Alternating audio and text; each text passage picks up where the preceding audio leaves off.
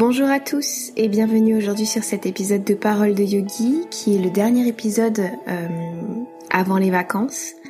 Parole de Yogi reprendra tout simplement dès la rentrée prochaine. Et j'ai besoin moi d'un petit temps de pause et j'avais envie du coup de vous préparer un petit épisode qui était assez sympathique à écouter, assez simple aussi à faire pour moi parce que je ressens vraiment le besoin de faire une pause pour pouvoir faire grandir le podcast davantage. J'ai besoin de prendre un petit peu de temps pour euh, nourrir euh, mes besoins, mes envies et ce que je, je veux voir naître dans le podcast. Voilà pourquoi cette foire aux questions. Je vous ai demandé sur Instagram quelles étaient les questions auxquelles vous souhaiteriez que je réponde. Alors je vais répondre à la plus grande partie.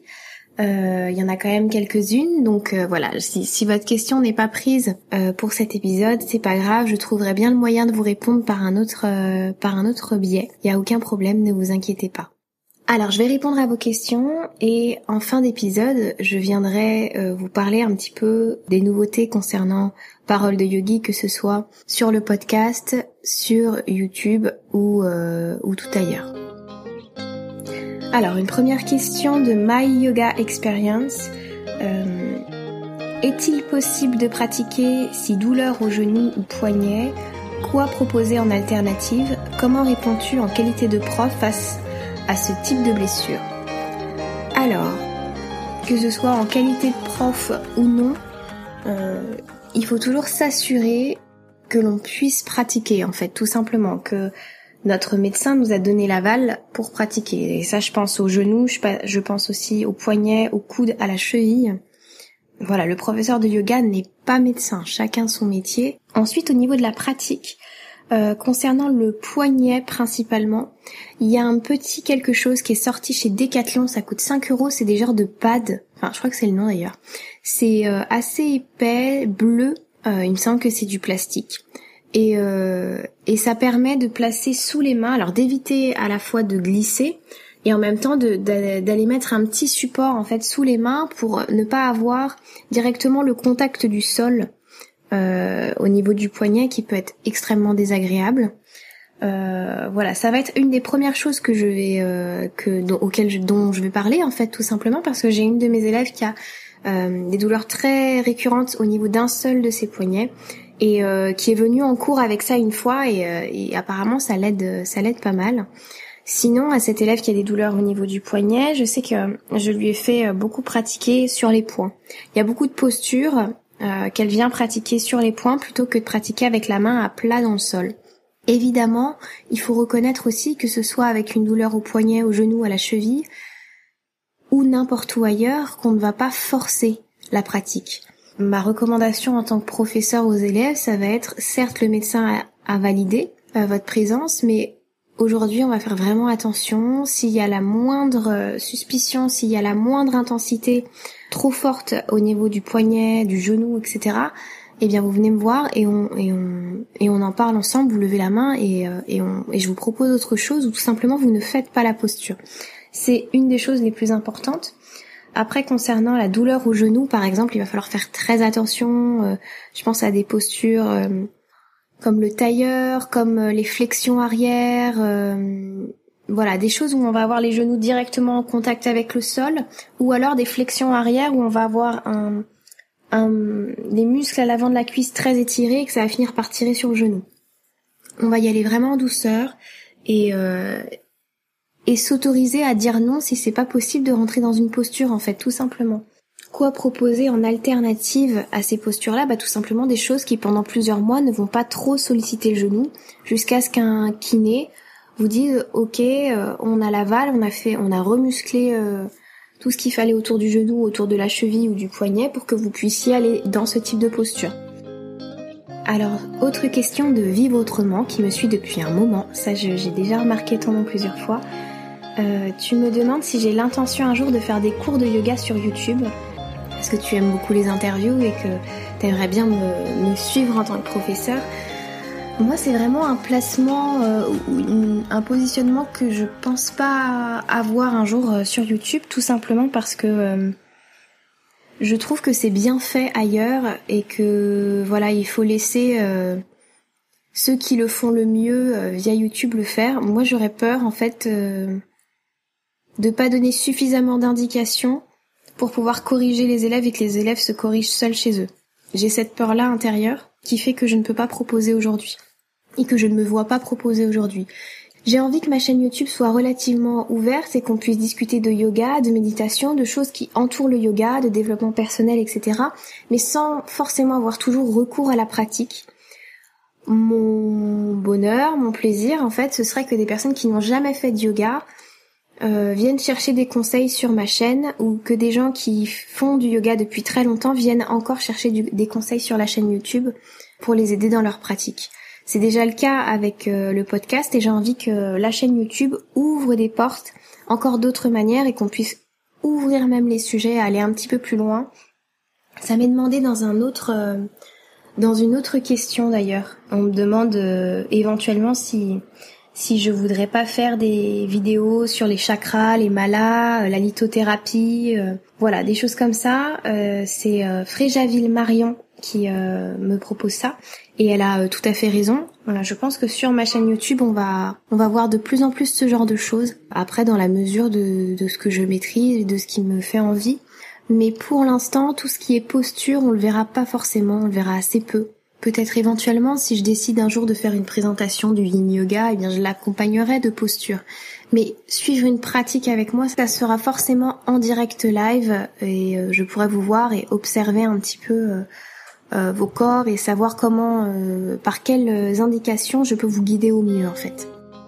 J'ai maintenant une nouvelle question sur la méditation de Roxane. Roxane me dit qu'elle s'était mise au quotidien au début du mois de mars à la méditation, mais que depuis un certain temps, à cause du manque de temps en fait qu'elle a pu euh, expérimenter, sa pratique devient moins régulière. Elle me dit cela m'embête, je trouve que la méditation est vraiment bénéfique. Aurais-tu des conseils pour conserver une pratique régulière, journalière? Merci. Mon conseil ce serait encore et toujours d'être vraiment bienveillant envers soi et de commencer progressivement. C'est-à-dire de commencer par une pratique peut-être toutes les semaines, puis une pratique une fois de temps en temps, j'avais fait une vidéo sur ma chaîne YouTube si jamais vous voulez euh, voir ça. Euh, je, je trouve qu'il est important de se lâcher la grappe et commencer tout de suite par une pratique de tous les jours. Ça peut être super difficile, même 5 minutes. Euh, ça peut être un petit peu difficile. En tout cas, moi, c'est pas quelque chose qui fonctionne sur moi. Parce qu'en fait, ça va me mettre une pression extérieure et je retrouverai pas forcément le plaisir chaque jour d'aller sur mon coussin de méditation et de méditer. Donc, ce que je vous propose, c'est plutôt éventuellement eh bien d'essayer une fois par semaine, deux fois par semaine par exemple, vous vous dites le week-end, je prends mon temps, je m'accorde 5 minutes, 10 minutes, 15 minutes pour méditer avec une méditation guidée pour commencer, je trouve ça vraiment sympa et vous pouvez même télécharger des applications donc il n'y a vraiment aucun problème là-dessus. Lâchez-vous la grappe et au fur et à mesure ça deviendra régulier parce que ça deviendra un besoin régulier. Je suis un petit peu contre euh, euh, les routines, vous savez, toutes faites où il faudrait faire une heure de yoga par jour, une heure de méditation, tirer les cartes, écrire dans son journal personnel, tirer des affirmations, voilà, ce genre de choses. On peut avoir une routine qui nous permet de cadrer les choses, mais la vie c'est tellement plein d'imprévus en fait que il faut aussi avoir cette souplesse intérieure de se dire bah il faut écouter en fait tout simplement ses besoins et ses envies et ne pas se forcer. Pour une pratique régulière ou journalière, il va falloir y mettre beaucoup de temps, beaucoup de persévérance et pour ça, moi je vous propose peut-être deux fois par semaine une méditation guidée sur internet avec une voix qui vous plaît énormément. Prenez-le comme un jeu, prenez-le comme un plaisir et ensuite ça deviendra une nécessité de le faire tous les jours. Et souvent le manque de temps, je dois dire que c'est un truc un petit peu euh, c'est un truc que notre mental euh, nous, propose parce qu'en fait en soi on a toujours le temps de prendre 5 minutes pour méditer et ça euh, je, moi-même hein, je suis tout le temps en train de, dire j'ai pas le temps pour ça j'ai pas le temps pour ci mais si vous prenez bien le temps et, que vous avez l'honnêteté de regarder votre journée vous verrez que souvent vous avez le temps pour 5 minutes de méditation. C'est juste que vous préférez prendre ces 5 minutes là dans autre chose. Et vous voyez pas forcément que par exemple le téléphone ou euh, la télévision ou l'ordinateur peut nous prendre un temps fou, dans lequel on pourrait euh, mettre d'autres activités qui nous font plus de bien ou qui nous permettent de nous recentrer davantage. Après, moi je dis ça, mais je suis exactement comme tout le monde. Hein. Je, je me mets absolument dans le lot et il y a des applications qui permettent de voir à peu près combien de temps vous passez sur les réseaux sociaux.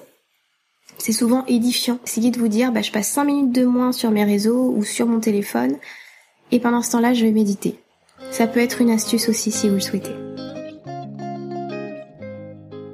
Alors, vous avez été plusieurs aussi, dont euh, Béa Charente, à me demander les livres, euh, des livres en rapport avec le yoga, des lectures spirituelles, euh, et puis comment progresser et évoluer. Alors, bonne question. là aussi, j'avais fait une petite sélection de livres sur ma chaîne YouTube, et ces livres sont toujours, je vous, les recommande toujours, hein. ils sont vraiment très chouettes. Après, aujourd'hui, c'est vrai que j'ai beaucoup de mal personnellement à trouver des livres qui vont me faire grandir, qui vont me faire évoluer.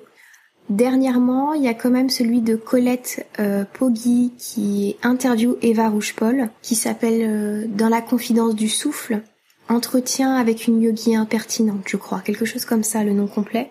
Et là, pour le coup, c'est une interview avec Eva Rouge-Paul, donc qui est professeure de yoga depuis 60 euh, ans, qui enseigne encore et qui du coup vous ramène beaucoup dans le concret de son expérience et à la fois vous avez euh, l'expérience de euh, philosophie indienne et du sanskrit de Colette Poggi que j'espère ne pas écorcher euh, les deux noms. Et du coup ce dialogue est assez intéressant. Moi j'aime énormément l'aspect piquant de de Eva. Et voilà ça fait partie des des livres qui franchement font grandir parce que à chaque page ou presque euh, j'ai envie de prendre en photo euh, une citation, un petit quelque chose, parce que ça réveille quelque chose en moi ou ça réveille une certitude profonde. Et c'est toujours très agréable. Après, euh, d'autres livres, vous avez des livres aussi qui ne sont pas forcément liés au yoga directement et qui peuvent vous faire progresser parce qu'ils vont vous amener à une certaine bienveillance du corps, à une certaine écoute de soi qui aura lieu en dehors de votre tapis et qui va arriver magiquement aussi sur votre tapis. Donc pour ça, il va y avoir les livres de Paulo Coelho, euh, L'alchimiste, il va y avoir L'âme du monde de Frédéric Lenoir. Ce genre de lecture en fait peut être euh, vraiment très éclairante. Après pour le reste, moi j'ai vraiment beaucoup de mal à trouver des, des, ouvrages qui me plaisent beaucoup sur le yoga. Euh, il y a eu le livre de Charlotte Saint-Jean dont, dont, je vous ai parlé dans la vidéo. il y a évidemment le livre de Yin Yoga de Cécile Roubaud. Mais aujourd'hui, je, je, pêche encore un petit peu à trouver des, des, ouvrages qui me plaisent et la plupart du temps, en fait, quand j'achète, euh, j'achète sur un coup de cœur, sur euh, par rapport à la à l'auteur. Euh, donc forcément, c'est vraiment euh, l'auteur et, ce que j'en perçois et ce que j'en sais qui, qui me fait euh, acheter directement quoi. Je sais que si Cécile Doherty Bigara écrivait un livre, je serais l'une des premières à le commander direct parce que il y a des y a la profondeur de son enseignement. Pour les débutants, vous allez trouver tellement tellement de choses avec des pratiques, avec euh, des exemples de postures, mais aujourd'hui moi c'est pas ce que je recherche et du coup c'est pas ce que je vais acheter, euh, c'est pas ce que je vais m'offrir. Quel est ton point de vue vis-à-vis de la mode du yoga? Comment penses-tu que le yoga va évoluer dans 10, 20 ans?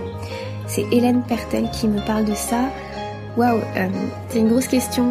Comment je vis la mode du yoga? Je la vis bien je la vis pas mal du tout. Alors il y a des, il y a toujours des choses qui m'agacent, mais j'apprécie le fait que quand je viens faire une démonstration euh, ou une initiation plutôt en entreprise, comme ça se fait souvent au mois de juin, parce que dans les entreprises ça va être la journée du bien-être, etc. Donc on demande souvent à des professeurs de venir.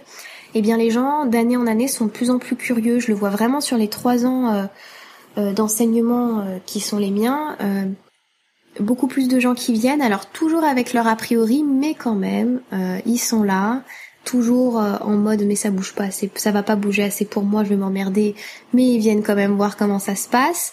Enfin voilà, il y a, hum, je pense que les gens sont de plus en plus prêts à accueillir le yoga parce que c'est plus populaire. Euh, justement, en parlant de, de, cours en entreprise, etc., je sais que au même titre que moi j'avais fait une initiation, il y avait une initiation pour du tai chi et ou du qigong, je sais plus, et euh, le, ça n'avait pas fonctionné. Pourquoi? Parce que ce sont des activités qui sont beaucoup moins mises en avant.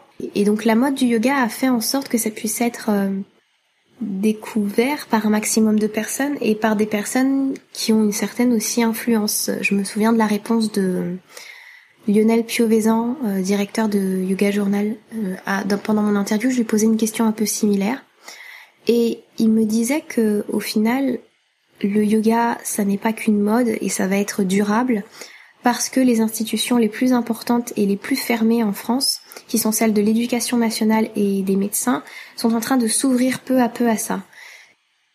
Je, pense que même si certaines personnes l'ont fait pour un effet de mode et n'ont fait qu'une seule séance, c'est une graine qui a été plantée pour plus tard et il y aura aucun problème. Euh, ça va, ça va forcément les aider à un moment où ils n'auront peut-être même plus souvenir du yoga en soi, mais, euh, mais ça les touchera forcément d'une certaine manière. Après, où est-ce que je vois le yoga dans 10-20 ans? Alors ça veut dire où est-ce que moi je me vois dans 10-20 ans aussi, quoi. Je ne sais pas. J'espère que je pourrai toujours enseigner le yoga, que j'aurai de plus en plus de facilité à transmettre euh, sur les questions du développement personnel et de la spiritualité, du fait de se sentir connecté à soi pour avoir une vie vraiment euh, vraiment alignée en fait tout simplement avec soi, avec euh, son projet de vie, avec son âme et ne pas ressentir le monde extérieur comme une pression et comme quelque chose qui nous empêche d'être soi, mais comme des occasions à être soi.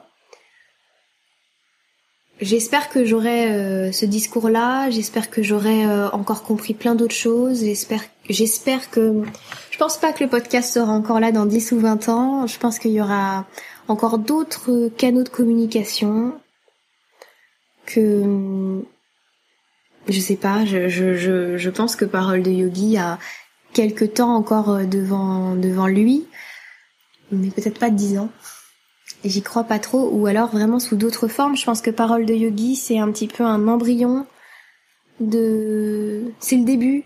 Voilà, c'est le début de, de ce que je vais pouvoir apporter dans le monde. C'est ma première expérience. En gros, hein, même si je suis prof depuis plus longtemps que je fais Parole de Yogi, mais voilà, c'est une première expérience, c'est un premier chemin, euh, une première pierre sur mon chemin en fait. Donc euh, après, où est-ce qu'on en sera euh, Voilà, je je veux pas trop me projeter. Je veux je veux bien voir ce que ça va donner. Voilà, j'ai pas beaucoup plus de choses à dire. Je suis euh, voilà, je je sais pas comment le yoga va évoluer dans 10 ou 20 ans. Je pense qu'il va s'épurer. Je pense qu'il va s'épurer de beaucoup de choses. En tout cas, je l'espère et que les gens qui pratiquent depuis ce temps-là ont vraiment je pense que ça va être intéressant de pratiquer avec des personnes qui ont une pratique si longue. Je, je sais pas où j'en serai en termes de, de, conscience et tout ça, mais ça, ça va être, euh, ça va être sûrement extraordinaire. Moi, je vois qu'un truc super positif en tout cas. Alors, je, pour parler du podcast, j'ai Celsa Doé, j'espère ne pas avoir euh, écorché ton pseudo, qui me demande quelles difficultés as-tu dû affronter lors de la réalisation et tout au long de ce podcast et quel est ton meilleur souvenir d'interview Waouh, waouh, waouh, là aussi c'est pas facile. Alors, euh, quelles difficultés as-tu dû affronter lors de la réalisation et tout au long du podcast? La plus grande difficulté en fait avec Parole de Yogi, c'est de toujours être... Alors au-delà des aspects techniques, c'est de toujours être vraiment présente et alignée lorsque je reçois quelqu'un. C'est-à-dire... Euh, avoir toujours quelque chose à partager avec cette personne, être toujours prête à recevoir ce que la personne a à me dire. Donc tout au long du podcast, ça va être ça. Et une autre difficulté que je vais avoir et qui s'offre à moi depuis quelque temps, c'est euh, la question de la pression euh, extérieure, même si c'est pas vous qui, la mettez, c'est plutôt moi qui vais me la mettre. Mais je ressens une certaine pression à devoir toujours faire au bon moment, à comme il y a beaucoup de podcasts qui sortent autour, il y a, y a la sensation aussi parfois d'être en danger ou voilà des choses comme ça qui se réveillent en moi et que je dois travailler continuellement, un petit peu comme on doit le faire quand on est professeur de yoga, mais que je dois travailler pour être toujours dans la même intention de départ de la naissance de parole de yogi en fait. L'idée c'est de pas être euh, dans une logique euh, de gain et dans une logique de euh, waouh, il faut que ce soit absolument vu par tout le monde et machin et tout ça. Enfin voilà, j'ai de, de, la peur des stats et des trucs comme ça, mais que ça reste toujours animé par le plaisir de rencontrer, le plaisir d'échanger, d'écouter l'histoire de l'autre et que ça vienne faire écho en moi. Et voilà, la difficulté, elle est, elle est de rester dans cette intention pure.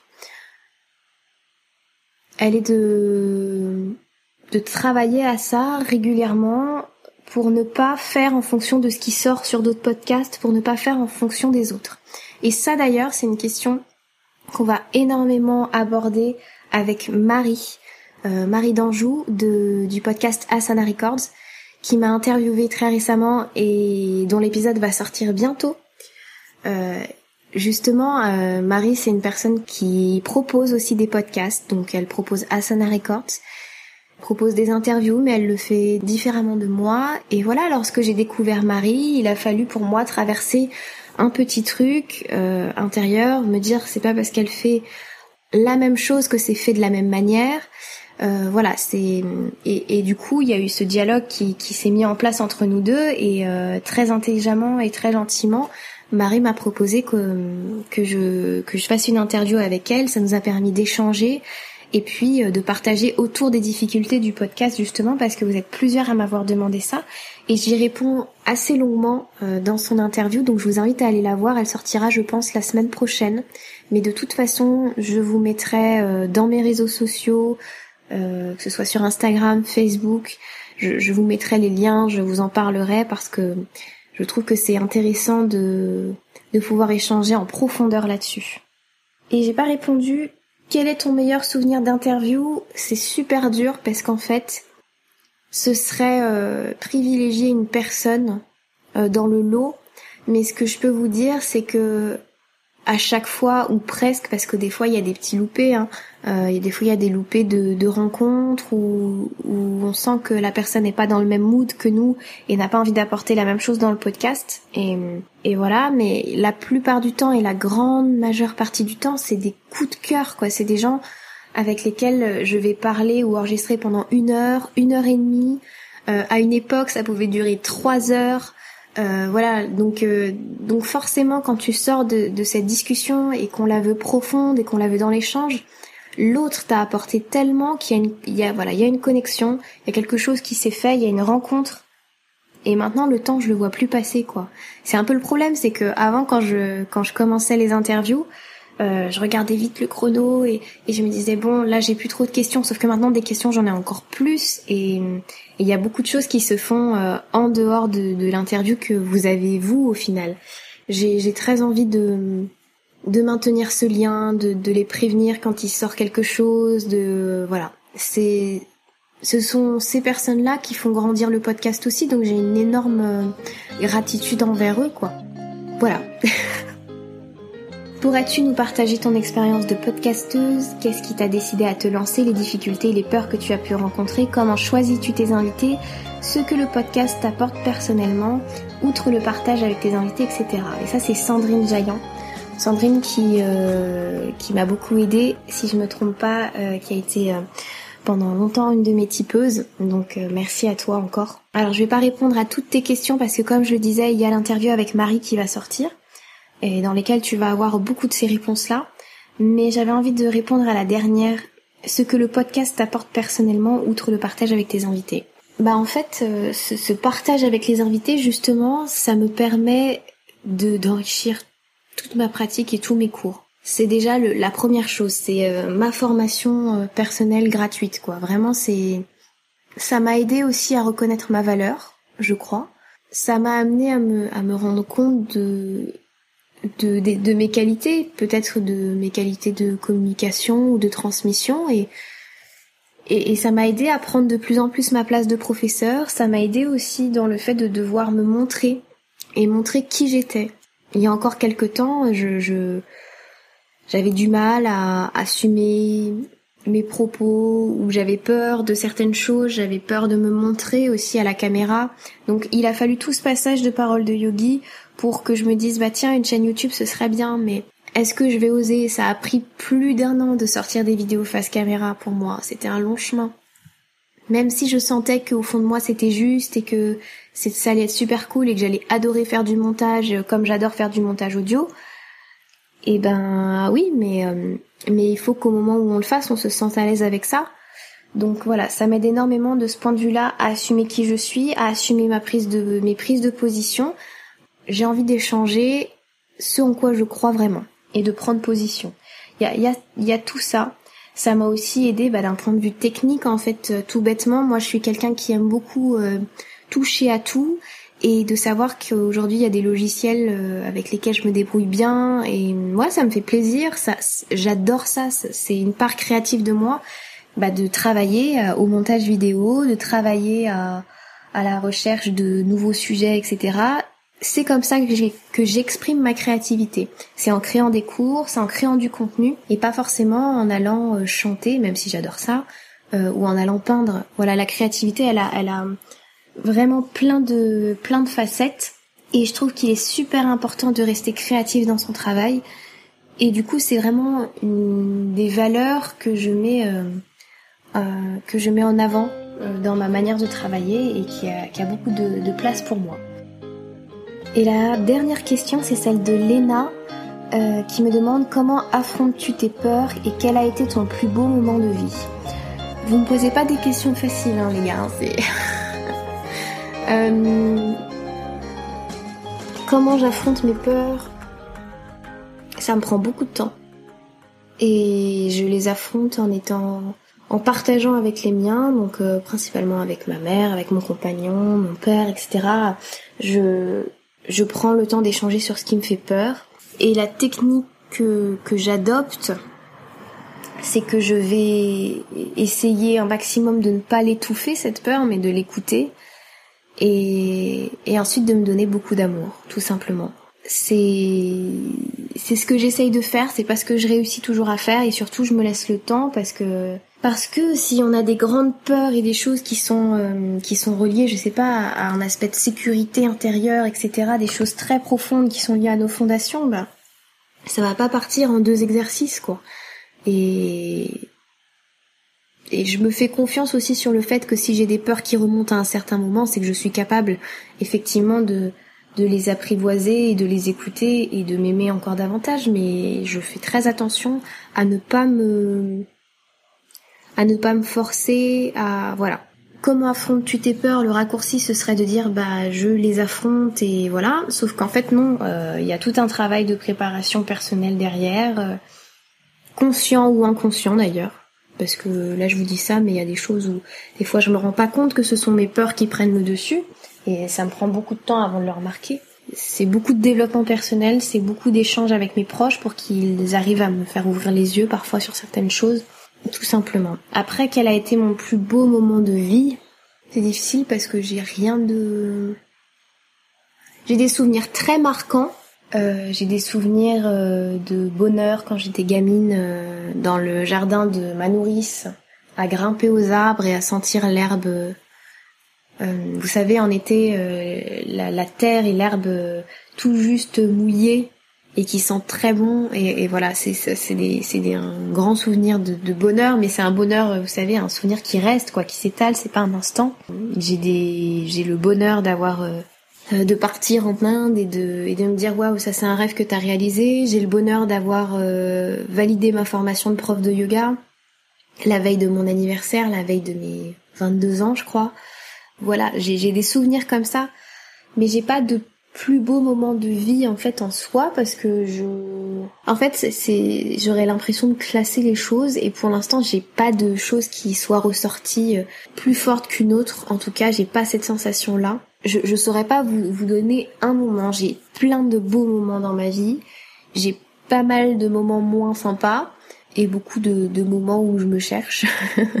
Mais sinon euh, sinon voilà je, je mets le focus sur tous ces moments là J'arrive pas, même, j'ai déjà donné des, d'ailleurs des, des relaxations où je demandais aux, personnes de prendre le plus beau souvenir de leur vie et alors mais le, le mien ne vient pas quoi. C'est, c'est vraiment, c'est pas que j'ai pas eu de meilleurs moments ou de pics de joie ou voilà, mais c'est que j'en ai eu plein et que j'ai du mal à me dire mais celui-là c'est, celui-là c'est the best quoi, celui-là c'est le meilleur et je, peut-être que je m'attends à ce qui est toujours meilleur que le que la plus grande émotion que j'ai eue, peut-être que c'est ça aussi qui, qui fait que j'arrive pas à vous dire quel est le meilleur moment et que je savoure tous les bons moments que j'ai en fait. J'essaye en tout cas.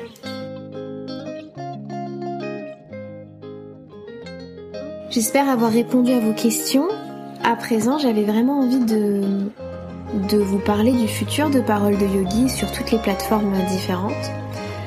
Et alors en premier lieu, euh, il y a cette annonce très importante pour moi qui est que euh, je vais, j'ai déjà d'ailleurs, les tipeurs le savent, euh, fermer la page Tipeee de Parole de Yogi. Et j'en parle d'ailleurs dans l'interview avec Marie. C'était super important pour moi parce que je me suis sentie tout à coup plus alignée et c'était tellement juste euh, de ne plus vous demander euh, ce soutien extérieur que je l'ai fait en fait. Tout simplement je l'ai annoncé et euh, je tiens encore à remercier toutes les personnes qui m'ont aidé depuis le mois de septembre dernier. Donc c'est vraiment long c'est vraiment une, aide qui m'a permis de comme je leur disais de m'endormir tranquillement sans ça m'a aidé à me remotiver aussi cette euh, cet argent et cette question de, de ne pas avoir à payer pour le podcast, ça m'a énormément aidé parce que l'hébergement d'un podcast, vous le savez, c'est un petit peu sous et la création et tout ça. Enfin voilà, il y, a toujours euh, du matériel à acheter, toujours des choses à faire. Et puis tout d'un coup, là, je, sentais qu'en fait, j'étais, j'avais jamais été vraiment en, en accord parfait. J'avais peut-être été en accord à 75-80%, mais une part de moi me disait, mais tu veux créer du contenu gratuit pour tout le monde? Et il faut que ça le soit. Et j'ai pas écouté ça euh, toujours parce que j'avais la peur, la peur de d'être démotivée, la peur que voilà, j'avais peur en fait et j'ai cette notion avec l'argent à travailler. Tout d'un coup, ça m'a paru fluide, il fallait fermer cette page et du jour où j'ai fermé cette page, il, est tombé beaucoup de choses euh, très vite hein. Le lendemain, le surlendemain, des nouvelles, des choses qui font que Effectivement, je ne pense pas avoir besoin de vous demander de l'aide et je pense pouvoir m'en sortir seule pour héberger le podcast et pour commencer à réaliser mon rêve de gagner ma vie avec ce podcast. Euh, sachant qu'en tant que professeur de yoga, moi j'avais fait le choix de moins travailler aussi pour donner plus d'espace au podcast. Euh, il fallait que je que je puisse vivre convenablement, convenablement pardon, avec le nombre d'heures que je faisais. Et aujourd'hui, ça commence à être vraiment euh, quelque chose de plus en plus présent dans ma vie et j'ai eu des opportunités dont dont je peux absolument pas vous parler aujourd'hui mais dont je vous parlerai certainement à la rentrée et j'ai aussi été contactée par euh, une plateforme qui me permettrait en fait de monétiser euh, les podcasts. Je trouve que c'est fait de façon intelligente. Le podcast ne sera pas forcément monétisé à chaque fois, ça dépendra des annonceurs et ce sera toujours en avant euh, du podcast, c'est-à-dire toujours euh, avant l'épisode en fait, pas en plein milieu, etc. Vous aurez quelques secondes euh, de publicité. Alors je sais que la pub c'est super mal vu de partout, euh, que on dit ah, ça me saoule et tout, que tout le monde a installé AdBlock, etc. Aujourd'hui, ma chaîne YouTube elle est monétisée depuis quelques temps, depuis trois mois. Ensuite, je trouve plus juste en fait que vous ayez 5, 10, 15, 20 secondes de publicité avant l'interview que de vous demander quelque chose. Euh, c'est voilà, je sais qu'il y a beaucoup de gens qui détestent ça parce que bah ils sont, euh, ça, fait partie aussi de leur mode de pensée, de leur mode de de pensée politique aussi. Hein. Il y a beaucoup de choses. Je, je, sais que beaucoup et notamment dans les profs de yoga ne se sentent pas du tout à l'aise avec la publicité et, ont démonétisé tout leur contenu. Moi aujourd'hui, je me sens pas de vous demander quoi que ce soit et je me sens plus de vous demander quoi que ce soit et, je souhaite euh, être aussi quelque part indépendante vis-à-vis de vous pour pouvoir rester dans ma créativité et pour ne pas avoir à me dire mais si je sors tel épisode, est-ce que ça va leur plaire, est-ce que machin, est-ce que truc, est-ce que je vais pas me prendre une, une remarque de mes tipeurs parce qu'ils vont me dire mais franchement euh, qu'est-ce que tu fous, c'est pas terrible. Pour toutes ces choses-là, euh, j'ai envie de passer par la publicité. Ça, ça va me permettre moi d'être ok en fait tout simplement et voilà, et de continuer à grandir d'une certaine manière avec le podcast. Ça fait partie du chemin que j'emprunte. Je comprends que certains n'apprécient pas du tout et souhaitent peut-être quitter le podcast et ne plus suivre les épisodes à cause de ça. C'est quelque chose que je respecte totalement, chacun son avis. Euh, moi, de mon côté, je, je me sens bien avec ça. Je me sens alignée avec ça. Et le jour où ce sera plus le cas, eh bien, j'arrêterai. En fait, il a rien de, y a rien de figé dans le marbre. Et, voilà. Aujourd'hui, je me mets plus de barrières. Je me mets plus de, je me fixe plus de il faut et je dois. Voilà. C'est, c'est ça aussi que j'avais envie de vous dire. Ensuite, Rien à voir, nouveau projet qui me met dans une joie de folie. Euh, J'avais envie de vous en parler en fin de, en fin de podcast pour que vous puissiez y réfléchir en fait tout l'été.